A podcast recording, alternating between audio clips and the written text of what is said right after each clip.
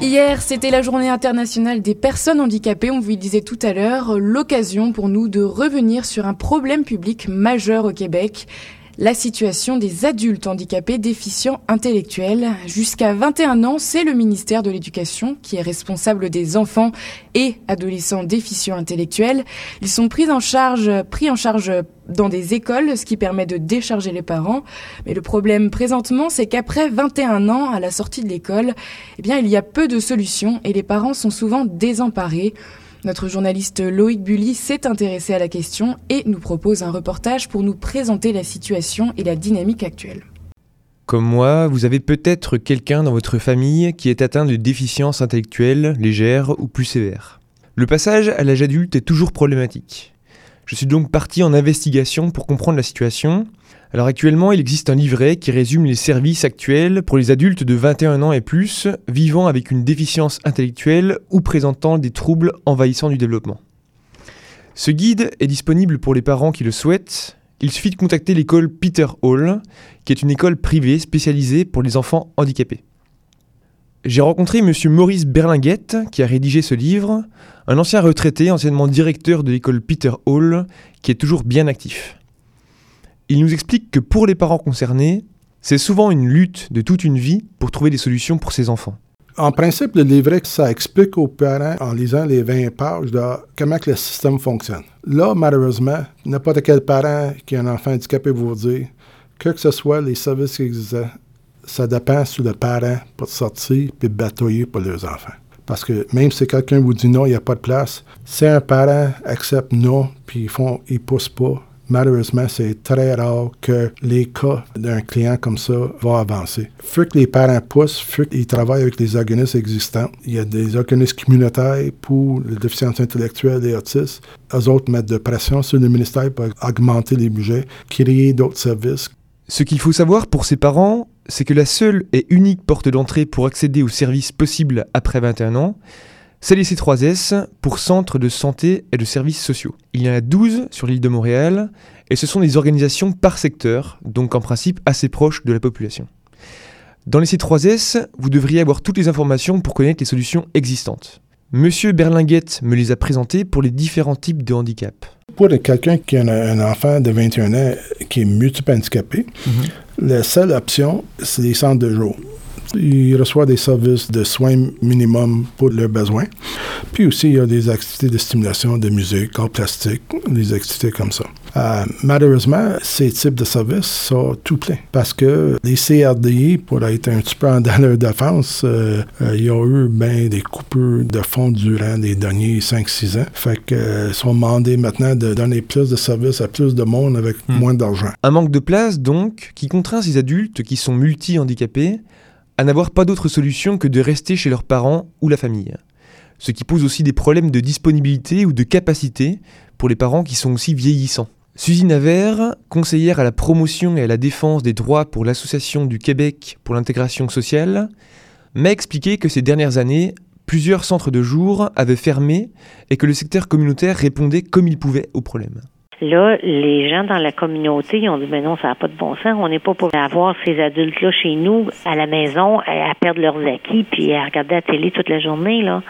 Et puis, donc, là, ce sont les organismes qui, tant bien que mal, mais la plupart du temps sans budget, ont décidé d'organiser là des petites choses, euh, une demi-journée semaine ou deux demi-journées semaine pour faire sortir les gens. Monsieur Berlinguette nous explique qu'il existe aussi d'autres solutions notamment les ateliers de travail qui permettent aux adultes de travailler sans être rémunérés dans des entreprises.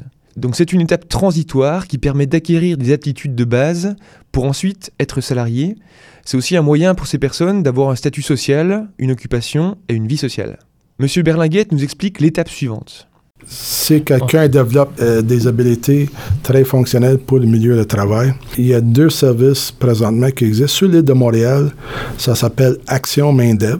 Puis eux autres sont responsables pour faire une évaluation sur un adulte qui a un handicap. Puis eux autres les placent en stage dans les vraies compagnies. Quand ils sont placés en stage, ils sont payés au salaire minimum ou plus. Mais, mais, quand même, il n'y a, jamais assez de compagnies qui sont ouvertes, même Action Main-d'œuvre. Des fois, il y a plus de clients qu'il y, y a, la place dans les compagnies pour accepter ces types de, de clients. Il existe aujourd'hui 42 entreprises adaptées qui produisent dans divers secteurs, mais elles demeurent trop peu nombreuses pour répondre aux besoins. Elles sont subventionnées pour employer 60% de personnes handicapées sur l'effectif d'employés total. Le gros problème actuellement, c'est que les délais sont très importants pour accéder aux ateliers de travail ou travailler dans une entreprise adaptée, et cela pose d'autres problèmes. Il y a une longue liste d'attente pour ce service-là un élève part de chez nous ou de d'autres écoles, pas un an, deux ans, trois ans pour rester à la maison jusqu'au temps que son nom arrive sur la liste, ils vont tout oublier que c'est que le ministère a déjà payé nous autres pour les former les habilités. Souvent, on a eu des cas que par le temps que leur nom était appelé sur la liste d'attente, l'élève avait perdu assez de connaissances de toutes les affaires qu'on a travaillé avec eux ici, que là, sont plus admissibles pour le programme qui a attendu trois ans, parce qu'il avait trop perdu en restant à la maison toujours. Monsieur Berlinguette m'a appris qu'il existe une solution qui est peu connue pour les personnes en attente pour un service d'intégration travail. Ils peuvent bénéficier d'un programme de service de formation à l'intégration sociale, qu'on appelle le FIS. C'est un programme d'éducation aux adultes qui est donné durant la journée par la commission scolaire. Donc il a plusieurs avantages, c'est gratuit, il n'y a pas de restriction par rapport au territoire, donc un choix élargi de programmes possibles. Les adultes peuvent rester tout au plus dans ce programme pendant 5 années, et Maurice Berlinguette nous explique les conditions d'accès. Le problème, c'est que faut que l'enfant soit capable de fonctionner seul pour ses besoins personnels, donc d'aller aux toilettes lui-même, de s'habiller, prendre charge de ses affaires, puis pas avoir aucun problème de comportement sérieux. Hmm. Parce que dans certaines places, il n'y a pas tous les services que ces enfants-là avaient dans le milieu scolaire. C'est un, service qui est en train de grandir parce que depuis que nous autres, on a sorti notre dépliant, ça fait un an et demi, puis j'ai entendu dernièrement que même pour certains de ces services-là, ils ont maintenant une liste d'attente. Un service qui est lui aussi malheureusement en train de saturer. J'ai contacté Yves Fortier, qui est conseiller à la direction générale du CRDI-TED, le centre spécialisé qui offre les services pour cette population. Il m'a confié que la diminution du délai d'attente était la grande priorité de la politique actuelle et il nous explique qu'actuellement, nous sommes en train de construire un outil pour répondre en amont aux problèmes. L'idée est que c'est l'école qui est responsable d'initier la démarche trois ans avant la fin de la scolarité du jeune pour qu'on puisse préparer la transition. Ça l'inverse notre fonctionnement qu'on avait par le passé, qu'on dit, bon, la personne a fini l'école, voici les services disponibles. Et on ne gardait pas nécessairement le besoin de l'individu. Là, la table TEVA, on regarde le besoin et on regarde tous les acteurs autour de la table, quels services qu'on pourrait mettre en place pour se rapprocher le plus près possible du projet de vie de la personne, mais aussi pour pouvoir lui offrir le service dans les délais voulus ce qui n'est pas le cas présentement. Parce que la TEVA, c'est vraiment ça qu'elle Puis là, je vous dis, elle cherche à faire parce qu'on est, on est en implantation chacun dans nos établissements pour pratiquer cette démarche-là. Un dispositif qui est en train de se mettre en place progressivement, donc, et qui est encourageant pour l'avenir. J'ai évoqué avec M. Fortier le problème des délais et le manque de place dans les centres de jour et les autres services, et sa réponse ne masque pas le problème actuel on n'est pas capable de répondre à la demande parce que les jeunes, ils rentrent autour de 21 ans, mais sont souvent là jusqu'à 65 ans. On a des entrées, mais on n'a pas beaucoup de sorties. D'accord. Fait qu'à un moment donné, c'est sûr que on n'est plus capable de répondre aux besoins. Puis l'idée de la TEVA, c'est de s'associer différents partenaires pour élargir l'offre de services. On pourrait aller au niveau des culturels, des loisirs, ce qu'on n'offre pas du tout, nous. Nous, c'est vraiment des apprentissages en fonction du travail, je vous dirais, de l'emploi. Mais des fois, les besoins de ces gens-là, il y en a que ça pourrait être euh, aller suivre des cours de peinture, euh, de dessin, euh, suivre une formation en théâtre après l'école. Et c'est pour ça là, qu'on essaie de se mettre en réseau une tentative donc d'élargir le réseau avec les plateformes TEFA pour élargir l'offre de services à d'autres secteurs qui peuvent apporter des solutions aux problèmes. C'est donc une politique globale qui est nécessaire pour décloisonner la façon dont notre société traite actuellement le handicap.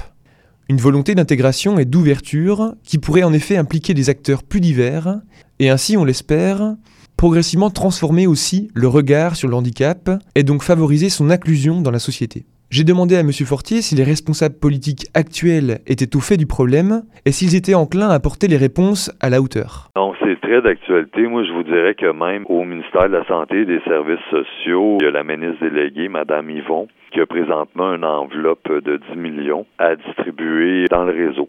Et là, il y a tout un travail de concertation justement pour voir où vont être investis ces sous-là et comment vont être investis. Et est-ce qu'on a aussi à réorganiser nos services au Québec, dans le fond, pour cette clientèle-là. C'est tous des questionnements qu'il y a présentement avec le ministère, avec les différentes fédérations concernées.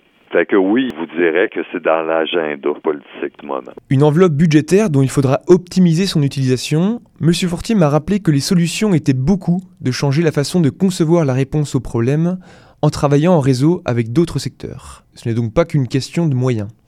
Il m'a aussi confié qu'actuellement, la philosophie de notre politique est davantage de supporter la famille et les individus que la prise en charge totale par les institutions. C'était un reportage de Loïc Bully sur les ondes de CIBL.